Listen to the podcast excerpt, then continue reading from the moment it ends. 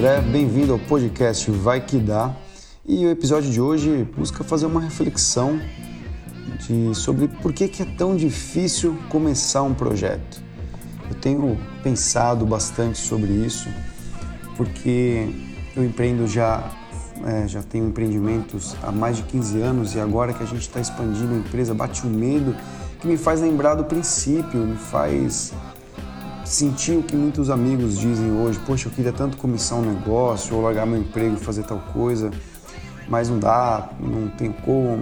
Então, esse medo que eu tô, que eu tenho passado, né? Agora ele vem diminuindo porque como a empresa já começou aqui, essa outra unidade da minha escola de música, você vai chegando mais na realidade, aqueles cenários hipotéticos que você cria que te dão aquele gelo todo na espinha vão ficando mais distantes, né? Mas aí, ainda mais agora, eu penso em caramba, eu não precisava ter passado tantas noites né, com medo, com insônia, porque estou aqui, a realidade é a realidade, não, adiantava, não adiantou nada o sofrimento que eu tive antes. Então, por que, que a gente tem esse medo? Por que, que dá essa travada, né? E eu acho que é natural, né? Quando você... Sobre qualquer cenário da vida, né? Você é pequeno, é o primeiro dia de aula do, do colégio que você está, né, do, da turma nova, do ano novo, e você já põe na sua cabeça cenários inexistentes, né, improváveis inclusive, e você se vê passando uma vergonha, é, não, não, tendo amigos ou enfim passando algum passando algum problema, né? É a mesma coisa.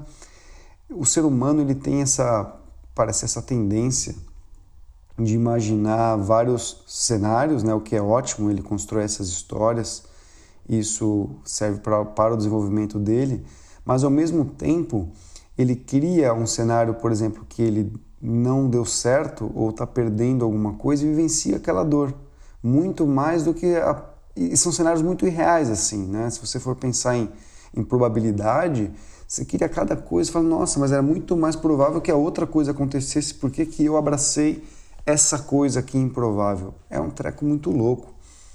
E algumas pessoas têm uma habilidade, habilidades né, que fazem que, que a partir, que mesmo com esse medo, com toda essa insegurança, com essa imaginação, às vezes negativa, elas sigam e ponham em prática os projetos dela.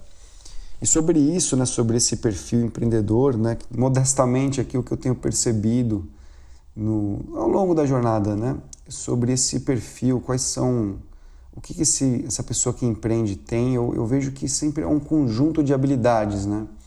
Às vezes você tem uma pessoa muito foda, muito boa em uma coisa, né? O cara é um mega TI, o cara é um mega designer, mas eu percebo que as pessoas que têm, têm negócios ou projetos que querem que, que levam em, em, frente, né, frente esse projeto, que seguem com ele, elas têm elas têm diferentes habilidades. E assim, a primeira coisa é que elas têm vontade de fazer algo, né? É o primeiro passo que você sempre vê no cara que não tem muito tesão ali, que já está satisfeito, feliz com o que está acontecendo, ele não vai começar nada, tá tudo bem ele segue, né?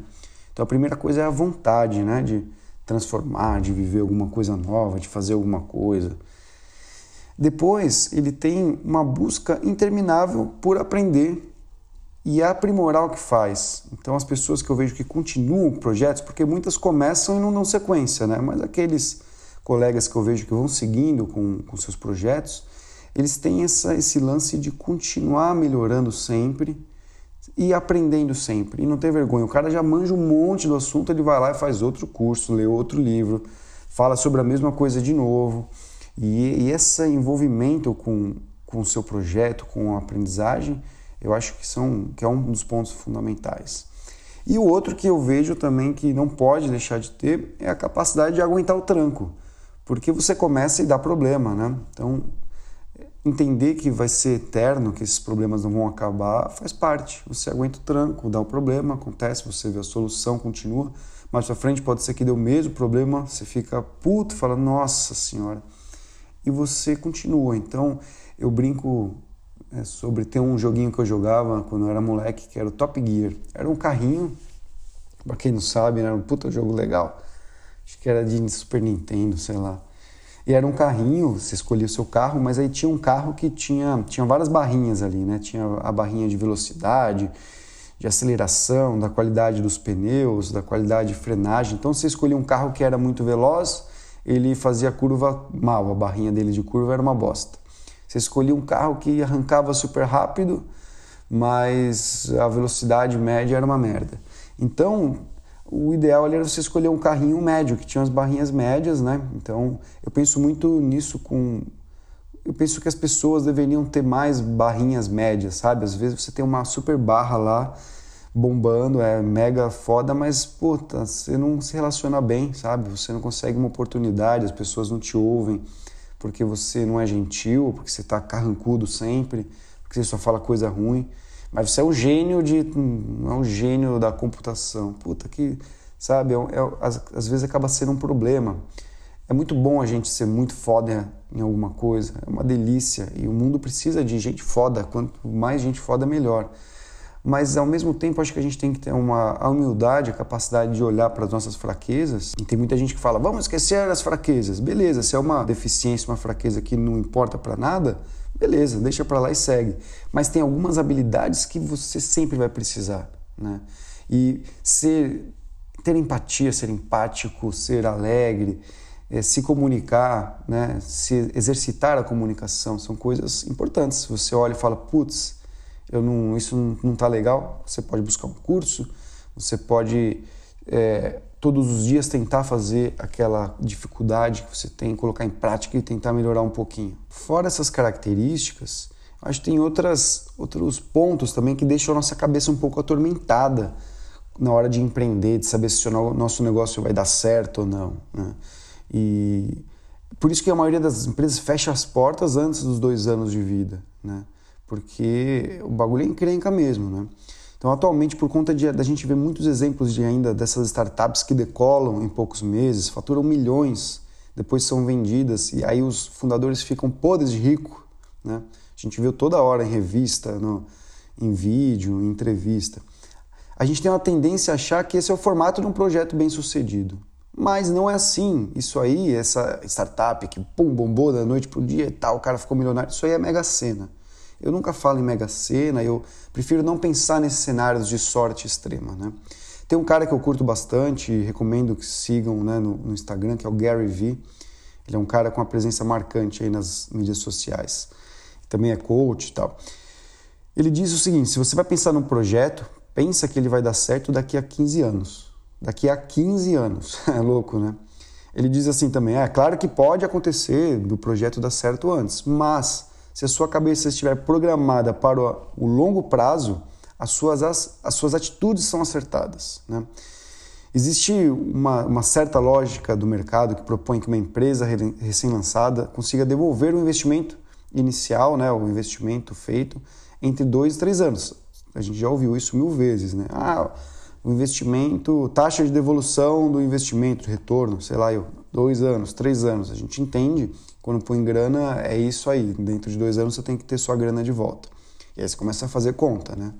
E durante muitos anos eu fui muito frustrado, porque a minha empresa, depois de três anos que eu iniciei, ela ainda pagava parcela de cartão de crédito de coisa que eu tinha comprado, né? E juros, e juros, e juros, e mais dívidas. Mas o que eu não via, né, que ao mesmo tempo que eu estava começando, eu estava construindo o meu modelo de negócio. Mas eu não conseguia enxergar isso naquele momento, né? Depois de cinco anos do início né, ali das minhas atividades, eu ainda pagava a dívida. E para mim era claro que não era um bom negócio. Né? Levar em conta que em dois anos o cara retornou o dinheiro dele, ou depois de cinco anos estou pagando dívida, eu falei, caraca, é ruim, esse treco aqui não serve. Eu fiquei muito desestimulado por várias vezes, claro, pensei em desistir. O que acontece, e hoje eu posso ver com maior clareza, é que eu não fiz o investimento inicial para que ele retornasse depois de três anos. Primeiro, porque eu não tinha dinheiro, então ao tomar o dinheiro emprestado, eu coloquei no meu negócio outros sócios, investidores, claro, os bancos. Fui lá no banco, peguei o dinheiro que não era meu e pus os caras. Então, naturalmente, que eles iam pegar a grana de volta antes, o dinheiro que eles me emprestaram. E depois deles, os juros também começaram a pegar a parte deles. Então, não foi isso. Eu pus meu dinheiro, pego meu dinheiro em dois, três anos, né? E o pior de tudo, os três anos para se recuperar o investimento, parte da ideia é que a gente tem um modelo de negócio funcional, onde os custos, os fluxos são mais ou menos determinados e fazem sentido financeiramente. Cada vez que a gente ramifica um projeto que estamos começando, por exemplo, abrindo mais uma possibilidade, a gente começa mais um projeto. E esse, por sua vez, pode levar mais dois ou três anos para vingar. Então, olha a situação. Eu abri o estúdio lá para bandas ensaiarem. Depois de dois anos, eu acho que as coisas estão devagar. Aí eu decidi o quê? Decidi no mesmo espaço, ali na mesma casa, é, abrir um estúdio de gravação. Esse estúdio de gravação é uma empreitada nova, é um novo projeto que vai demandar mais dois ou três anos para devolver ali o meu dinheiro investido. Né? Depois eu decidi, depois de dois anos ainda, eu decidi começar a dar aulas de música, vender aulas de música. Né? Dentro do negócio eu já dava particularmente aulas é, em escolas e tal, mas comecei a comercializar. Então era natural que para que as coisas tivessem um, não, né, fossem sendo estruturadas e eu pudesse resgatar o meu investimento, começasse a lucrar ia demorar mais tempo. Então é por isso que quando o Gary Vee diz tenha um mindset de que seu projeto será lucrativo em 15 anos, esse é o caminho. É você com, essa, com esse mindset pronto que você vai ter paciência e vai entender que é isso mesmo. Para o quê? Para não desistir no meio do caminho. Senão vai passar três anos, você vai olhar e falar, puta que merda, e vai largar, vai abandonar. Então, ao menos é claro que você queira abrir uma franquia, né, já consolidada, e se você já tem a grana na mão, é esse o mindset. Então, ah, uma franquia não, pô, vou aqui por um milhão em tal coisa, o negócio já está há 30 anos existe, está provado que funciona, minha grana está aqui sobrando, beleza. Espero realmente que em dois, três anos o dinheiro volte. Mas isso é muito mais investido que empreender. Existem, são termos diferentes que depois a gente pode, eu faço um outro programa viajando nessa maionese aí. Mas beleza. Tem uma história, né? Acho que vou encerrar com um negócio muito louco que eu, lembrei de contar hoje. É uma história que meu pai me contou há muitos anos e hoje eu consigo entender um pouquinho melhor, né? Era assim, todo ano a loja do Salim fechava uma semana para o balanço. O Salim ficava bravo com isso. Ele mesmo tinha começado os negócios e agora que os filhos estavam bem formados e tinham mais conhecimento, eles eram os novos gestores. O Salim não entendia para que fazer tanta contabilidade. Fecha todo ano, fica lá uma semana parado e conta daqui, faz inspeção dali. Aí os filhos explicaram: pai, temos que medir quanto estamos crescendo, se os investimentos estão valendo a pena e blá blá blá blá. O Salim então parou ali, pensou um pouco melhor e respondeu: Olha só, eu comecei tudo isso aqui com aquela caixa de sapato que está ali no canto. Vocês tratam de ficar tranquilos. Todo o resto que vocês estão vendo é lucro, não é? E é isso mesmo, né? Às vezes, meu caso assim, de tantos amigos, você começou com tão pouco, cara, né? Por que tanta nós? Você vier a mais, você está no lucro, né? Às vezes, quando a gente analisa os riscos, a gente esquece de incluir nessa equação né, um dado importante que eu falo bastante, que é a morte. Né? Deixar o medo do início vencer a vontade de tentar algo novo é excluir o fato da morte. Quando você leva a perenidade da vida em consideração, começa a entender que somos muito pouco. Dar muito certo na vida, ter muito sucesso no que fazemos ou ser reconhecido, no final não faz tanta diferença assim. E essa lógica não deve ser usada como barreira para nossas ações, ao contrário, deve servir de estímulo. Eu penso assim: já que estou participando dessa partida, né, que é a vida, eu quero jogar também.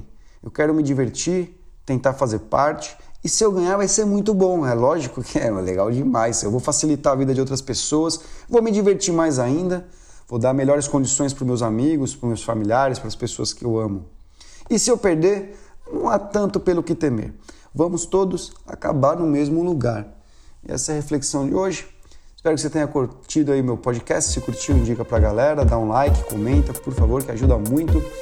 Vai que dá. Um grande abraço, salve até semana que vem.